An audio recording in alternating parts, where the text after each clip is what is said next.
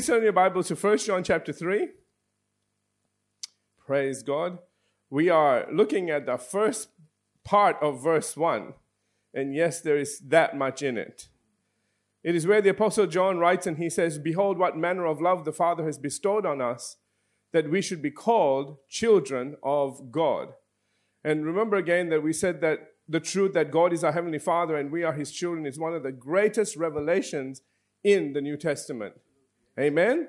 And uh, we looked at the ways that we get into the kingdom. We, we looked at God's love, that it was His love that brought us in. We saw the simplicity of getting in, Romans 10 9. We saw the miracle of the new birth in um, 2 Corinthians 5 17. Then we got to the place where we began discussing the benefits of being God's kids. Amen. And we went to Romans chapter 8. And I want to start there today. And uh, this is where the Apostle Paul writes in verse 16 The Spirit Himself bears witness with our spirit that we are children of God. So that, that established all of this is based on us being His kids. Amen? Because what he goes on to say next is incredible. Verse 17, Romans 8 17, he says, And if children, then heirs, heirs of God and joint heirs with Christ. That is an incredible statement. Amen? And he says, If indeed we suffer with him, that we may also be glorified together. There is no suffering of any description that you will go through that there isn't glory at the other end. So, whatever the enemy attacks you with, you have a reward coming. It's not God testing and trying you, it's the devil. okay? So, understand that if he slips in somehow, if we let our defenses down, down at any stage, and he just finds a way in and attacks us, God will give us glory. God will do something to reward us. God will bless us and blow a raspberry back at him. Amen. You know, that's how God does it. That's how Father looks after us. If we, if the devil entices us and we slip, God will have the last say if we let him. Amen. Amen.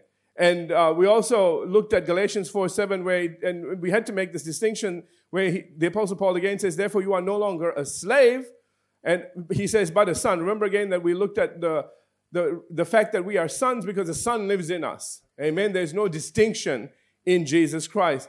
And so that's the reason why the apostle Paul says, therefore there is no longer, a, excuse me, there, therefore you are no longer a slave, but a son. And if a son, then an heir of God through Christ. So he reestablishes the fact that we are heirs of God.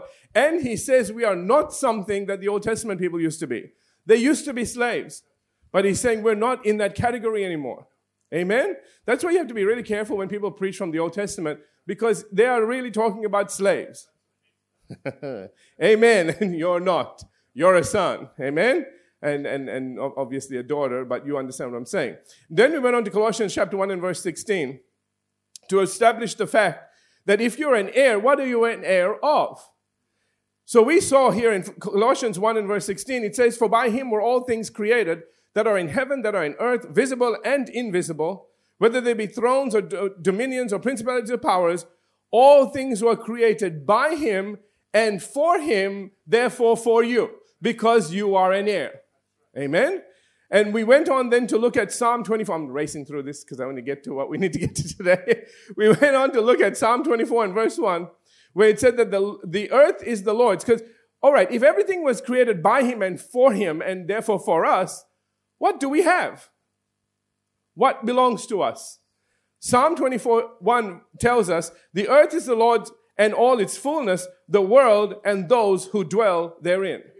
Now we looked at the first part, amen. Uh, the, the earth, about the earth and the mountains and the trees. We looked at all of those things, the oceans, that we have authority over all of that. Do you know why? Because it all belongs to us. See, if we look at it from a place of that belongs to us, it shouldn't be misbehaving we will take authority over it a lot better than what we, you know, when we stand and look at it and it's that against us. There's a difference between something separate from us and something that belongs to you. Are you all here? Amen? And so we need to approach things from that mentality that this stuff belongs to us. If it's being naughty, we, we need to say, Peace, be still, and it needs to stop. Hallelujah. What's the problem? Say, Pastor, I tried that, nothing happened. Well, we need faith. We can't just be throwing words out there, it's not going to work. Amen. We need to grow in faith. And how does faith come? Not by looking at the problem and, and, and freaking out over it. Faith comes by hearing and hearing and hearing. You need to hear the word. You need to hear testimonies. You need anything that will encourage your faith along. Amen. And then you hear somebody else did it. You think, well, if they can do it, I can do it. And you start moving towards that. Hallelujah. All right. So, but this latter half of uh, Psalm 24 1 is what we need to be looking at today and what we want to look at today, where it, uh, say, it says again there, I'll read the whole verse. It says, The earth is the Lord's and all its fullness, the world and those who dwell therein. So the second thing that we that this tells us is the world and all of its people belong to us as well, to some degree. Now be careful how you take this. You don't own everybody, okay? But you are responsible for them. You see, when, you know, it's like a, a, a king over a kingdom. He doesn't own the people, but he, he is responsible for the people, the, the good ones. The bad ones think they own the, the people, okay? They don't, they, don't, they don't own the people, okay? People rebel. That's why people rebel. Then the king realizes they don't actually own the people because the people are rebelling and they want to kill them, you know? Okay, so we're not talking about that. We are talking about the fact that if we are heirs with God, and all of this stuff now that was created by God belongs to us to a degree, to where He says, I need you to look after this. Then we need to understand how can we do that without violating people's wills. Let's say that fast, really. Okay? All right, so how do we do that? How do we bless people without the will getting in, their will getting in our way? What can we do? That's what we're going to be looking at today. All right. So, with that in mind, let's go first of all to Luke chapter 4. Luke chapter 4, and we're going to be looking at verse 32. One of the things that Jesus did without violating anybody's wills is that he taught them.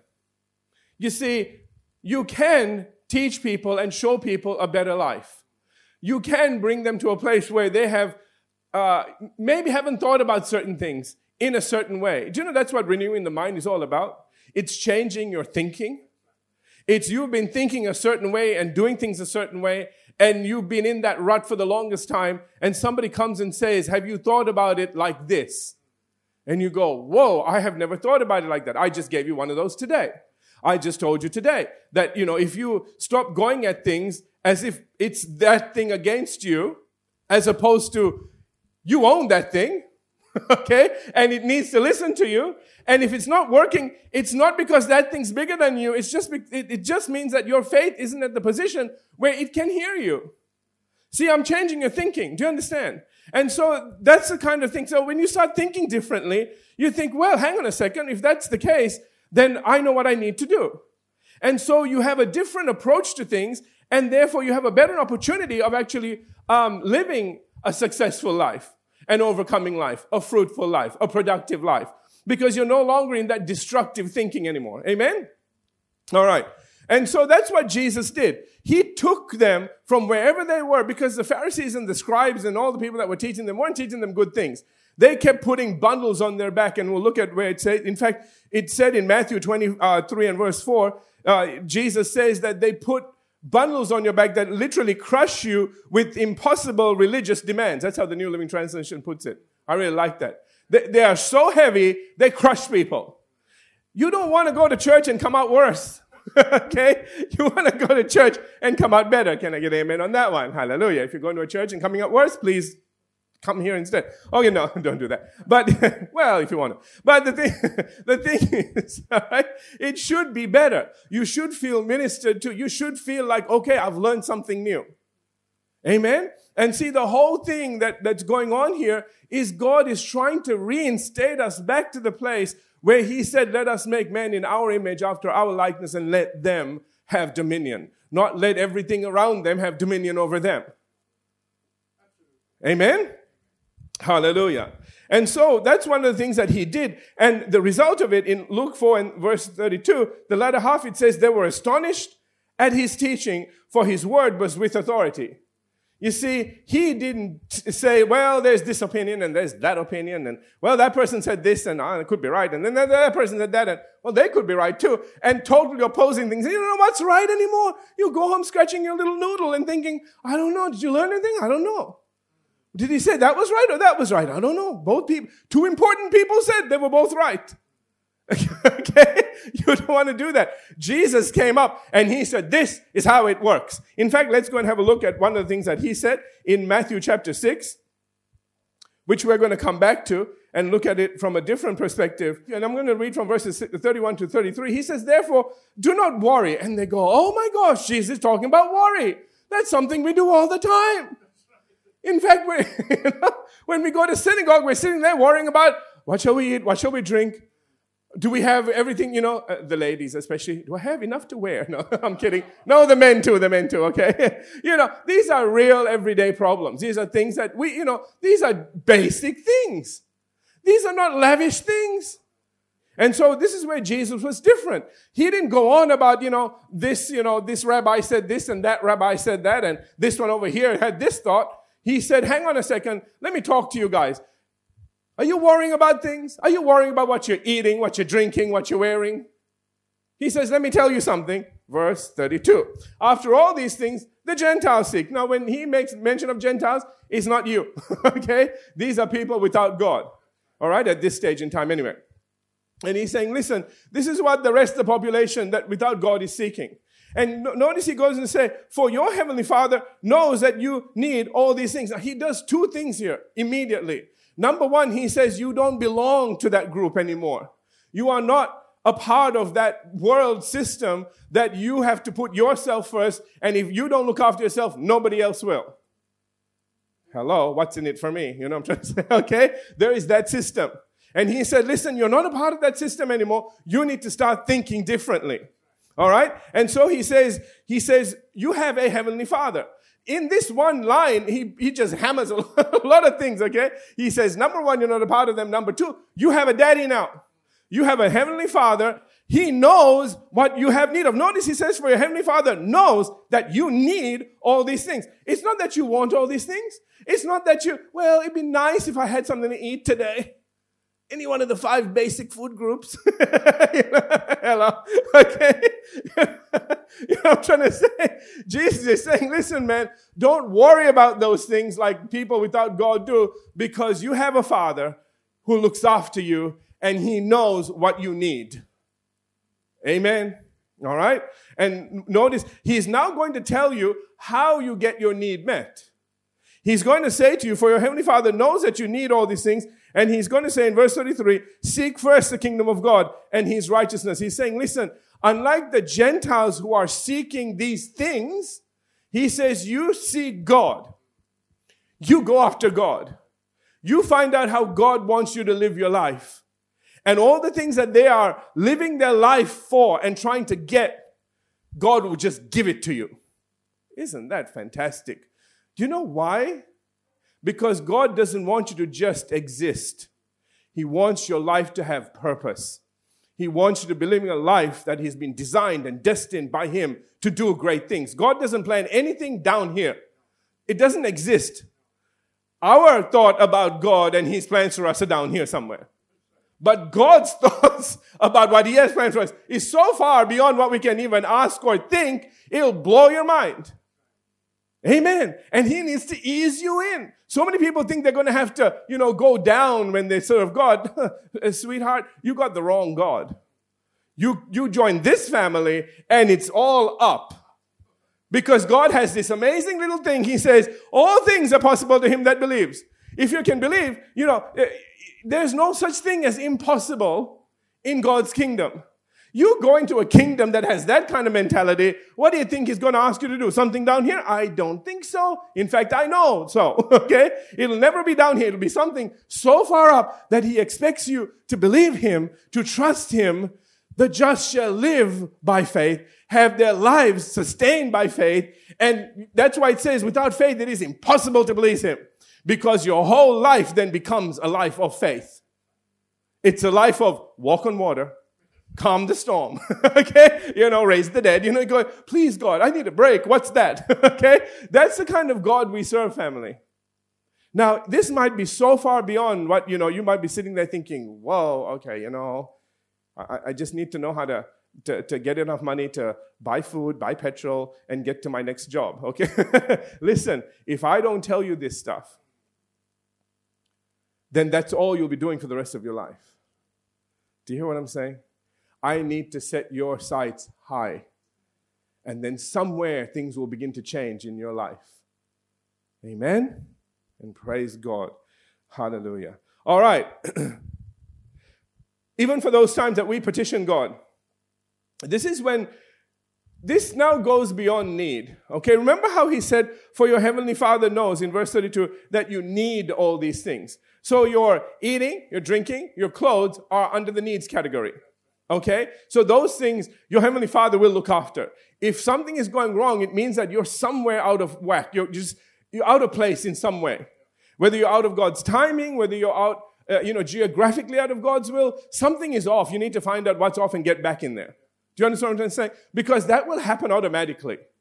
However, there are things that you think, well, thank you, God, for looking after all my needs. There's a few things on my want and desire list.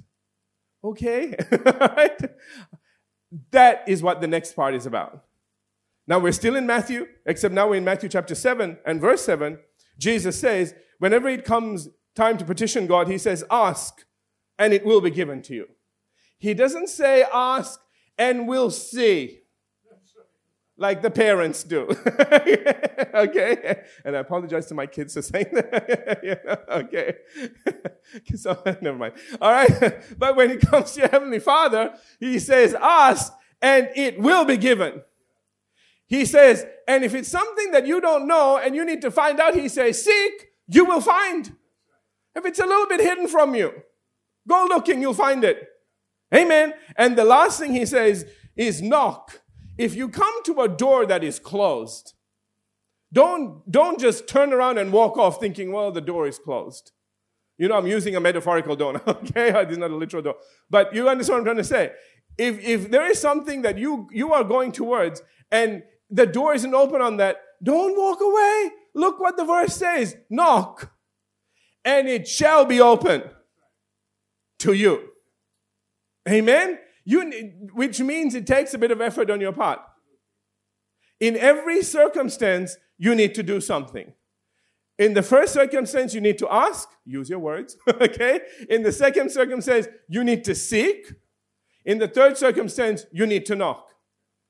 And verse 7 says, For everyone who asks receives. Oh, Jesus, I wouldn't have said everyone. you know, I'd have said most of the people that are good people that do the right thing, if they ask, they'll receive. Can I just tell you why it says everyone who asks receives? You will receive something.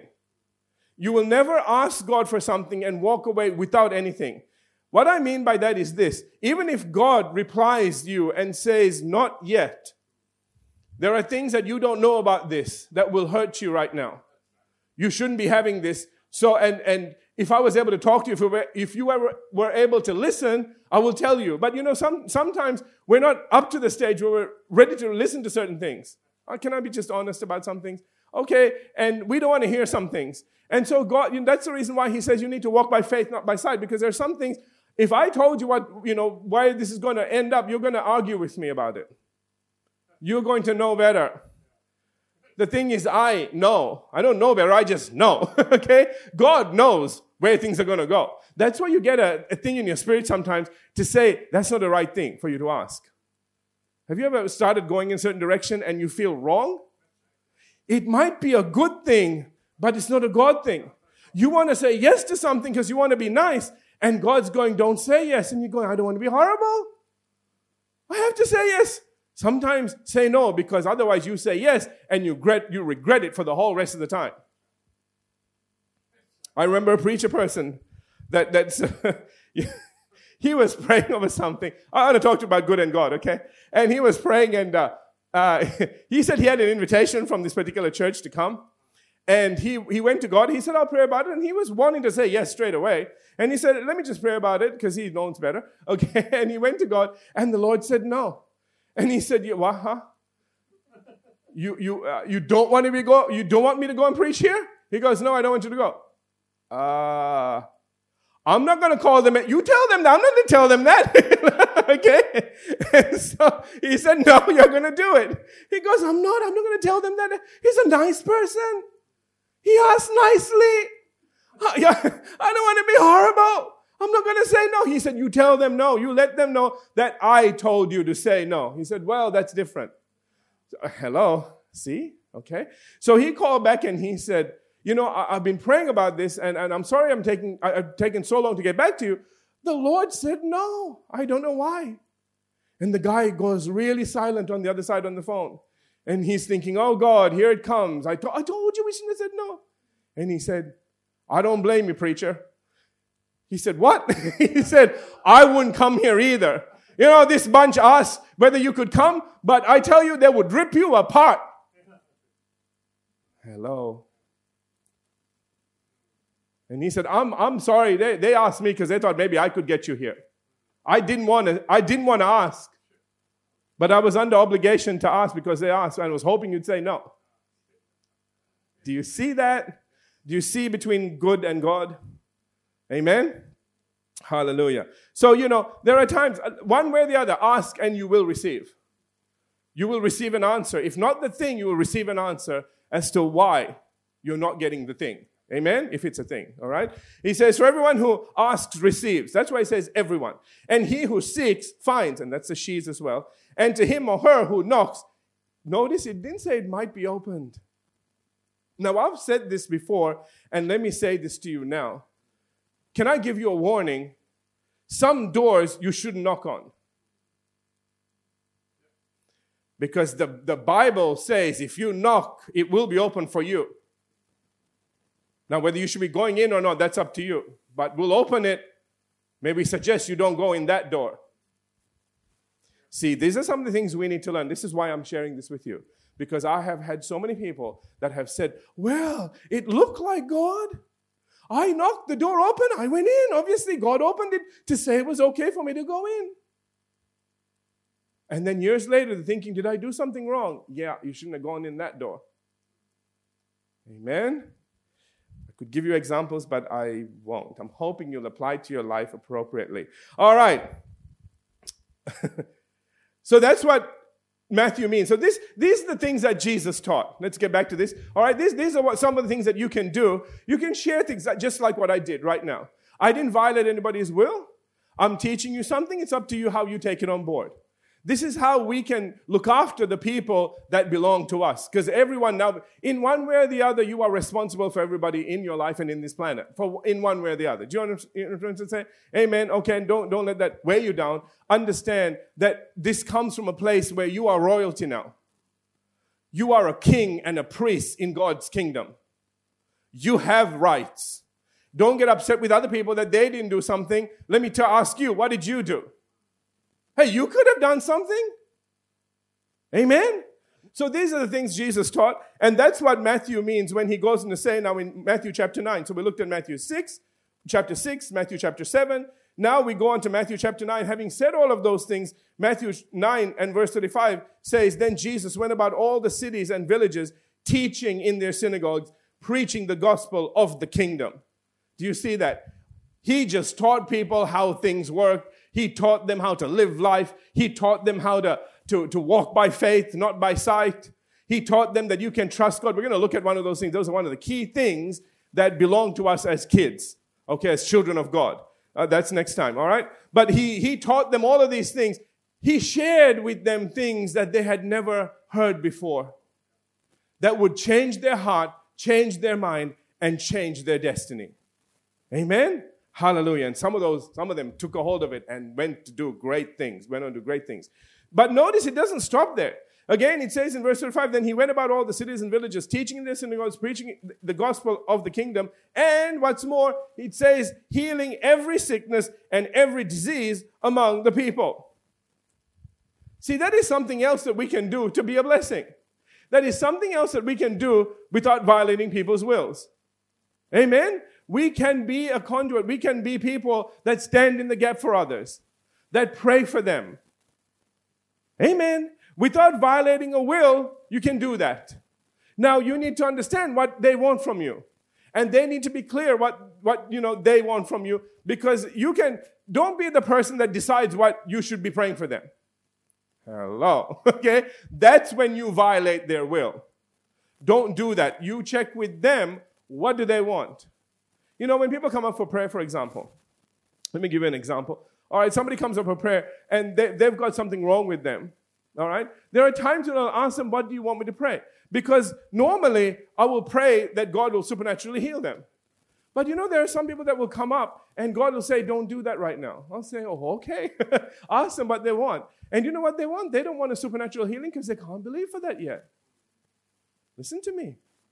So they'll say, Well, I'm going to the hospital. Can, can you pray that everything goes well? Absolutely. See, don't underestimate what God can do. And don't ever um, limit, you know, what God can do. Don't say to people, well, if God's not good, if you can't receive healing here, brother, well, you're on your own. You know, see you later, go to the hospital, whatever, you know. Don't do that, okay? I know preachers that do stuff like that.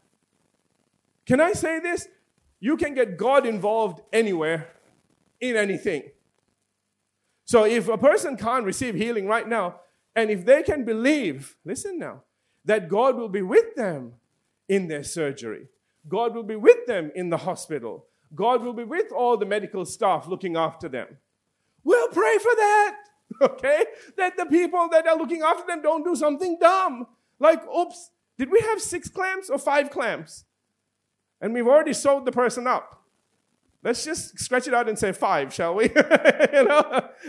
Meanwhile, later that week, ow, okay? I think you left something in there. This is a true story. That's why now they count everything. Amen. Seriously, they count everything because what, whatever they took into the, they better bring it back out because otherwise something got left behind. Amen. Amen. So, you know what I'm trying to say? You can pray that whatever dumb thing somebody might do, remember the devil's out there to steal, kill, and destroy. That God is there watching over everything that is going on and making sure nothing is left behind. Amen. In Jesus' name, amen. All right, so but the other thing is also, remember Jairus' daughter very quickly. Remember that when Jesus went to raise her up, he got rid of everybody from the house. Remember, he, he, says, and he put them all out. okay? One little sentence. He threw them all out. Okay? And even didn't take all of his disciples in. He only took three of them in because he needed faith in that in- environment because the mom and dad were having an issue because there was a dead girl there. They were grieving. The last thing they needed was people to assist their grief. Do you understand what I'm saying? And so it wasn't for Jesus. It wasn't that Jesus couldn't perform a miracle in the midst of unbelief. My goodness, he's done that so many times. But he didn't want the parents to suffer. Isn't that incredible? Amen? Let's move on. Uh, in addition to all this, you can also bless people without violating their will by providing for their needs, as Jesus did when he fed the multitudes. We'll finish with this in Matthew chapter 14, in verses 15 through 21. Let me read it. It says, When it was evening, his disciples came to him, saying, This is a deserted place, and the hour is, is already late. Send the multitudes away that they may go into the villages and buy themselves food. We don't want to feed them, Jesus. Let them get their own stuff. okay? Can I just that's what they're thinking. We can't feed this group. They got money, let them buy their own. That's how the world thinks. But Jesus, no, no, the but, but Jesus said to them, uh, they don't need to go anywhere. Uh, he said, they don't need to go away. You give them something to eat. What? okay. See, see what the Lord does? He says, stop sending people away. You do something about this because I, I, don't have enough to do anything with. So this, so they said to him. Let's go to verse 17. And they said to him, uh, and probably something like this: uh, We have here only five loaves and two fish. You know what I'm saying? You know, I can't feed that with this. It's a little impossible. See, they are bringing an impossible situation to Jesus. They're saying, Jesus, I know you have a good heart now. and you want to bless everyone and everything. But the fact is, we don't have enough to feed that bunch. Knowing them, they'll want seconds and thirds. Hello. okay? I'm telling you, right? One time isn't enough. You know, bring us some more. We've been here a long time. Amen. They've been fasting all day listening to him teaching. They are very hungry. Okay? All right. And so, what, notice what Jesus does. He said, see, Jesus takes the responsibility. He said, you feed them. They said, this is all we have. He said, bring it to me. All right? And that's what verse 18 says. And he said, bring them here to me. Then he commanded the multitudes to sit down on the grass. I, I, you know, I would just want to share this very quickly. Can you just imagine how the disciples are feeling right now? Remember, nothing has changed. How many fish do we have? Two. How many loaves? Five. How many people? 5,000 men, not counting women. We're going to find out later on. This is a big group. And Jesus says, Bring what you have. They get, this is all we have. Fine. Get them all to sit down. Why? I would have asked that. I can I just be honest with you? If I was his disciple, I'd go, Why? We can't feed him with this. Are you kidding? It's going to get ugly. After the two fish and the five loaves are gone, the rest of them, I, you know, they'll be eating each other. Hello, Phil's on the menu today. You know, okay. Do you see what I'm saying? And he says, sit them all down. Ah, you know, I would just, had Jesus multiplied the food first and then said, sit them all down, that would have been different. Because I would have been like, yeah, baby, sit down. You, the man. He the man. He the man. Who the man? He the man. He did it. Okay? Look, he took this bit and he did this. Sit down. Sit. Sit. We're feeding you. You're a bunch of lazy. okay? No, that is not happening. There's two fish, five loaves. Sit down, please. Why? Sit, just shut up and sit down. Okay, just sit, sit, okay? Because we can make a getaway because they're seated. It takes some time to get up and run after us. Sit down, sit. I don't know. I'll be thinking all that stuff. Maybe Jesus is giving us an advantage here. Okay. he said, sit them down. And, he took the five loaves and two. See, there's still five loaves. So all of these people are now sitting down expecting something. And all the disciples know there's nothing. all right. you know, and I reckon they're all looking at Jesus going, do something, the little tiny bubble with the light, tiny writing because you don't want anybody else to hear. Okay? And he took the five loaves and two fish, and looking up to heaven, he blessed and broke and gave the loaves to the disciples, and the disciples gave to the multitude. Notice what happens now. He gives it to the disciples. Now, I want you to imagine something. He gives to the disciples, and they're going, they're walking away with this huge basket, and they're going, How many loaves did we have again? Oh, five, dude. How big were they? I mean, you know, were they like foot long? What, what is this? I've got, a, I've got a basket full of not just loaves, but fish as well. Verse 20. So they all ate and were filled. And this is no way it ends. And they took up 12 baskets full of the fragments that remained. How many disciples? 12. How many baskets? 12. This is a very big doggy bag. I mean, huge. They got it for, they are good for the week.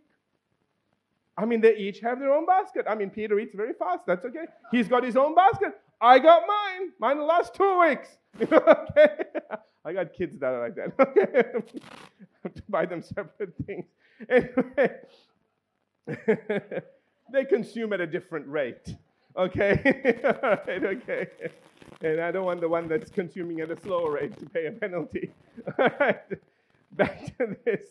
And it says, they took up 12 basketfuls of fragments that remained Verse 21, this is where it ends. It says, Now those who had eaten were about 5,000 men, besides women and children. Now, notice how Jesus didn't violate any of their wills. He taught them, He fed them. He fed them spiritually, He fed them naturally. And they were very happy to be fed. But they weren't forced to do anything, to receive anything, to accept anything. Can you see how you can be a blessing to people around you without violating their wills. Amen. So don't ever get to the place where you say, well, I mean, I can't do this. And don't look at all the things you can't do. Look at the things you can do. Find out from God what you can do. Do what you can, and then leave the rest up to God. You know, once you've done your part, you need to, you must not take the responsibility of whether or not, you know, how they respond to it and what they do with it. That is not your responsibility. Your responsibility is to give it to them. Their responsibility is to do the right thing with it. Amen? All right, we're going to have to uh, stop there and we'll pick this up next week. Let's have every head bowed, every eye closed.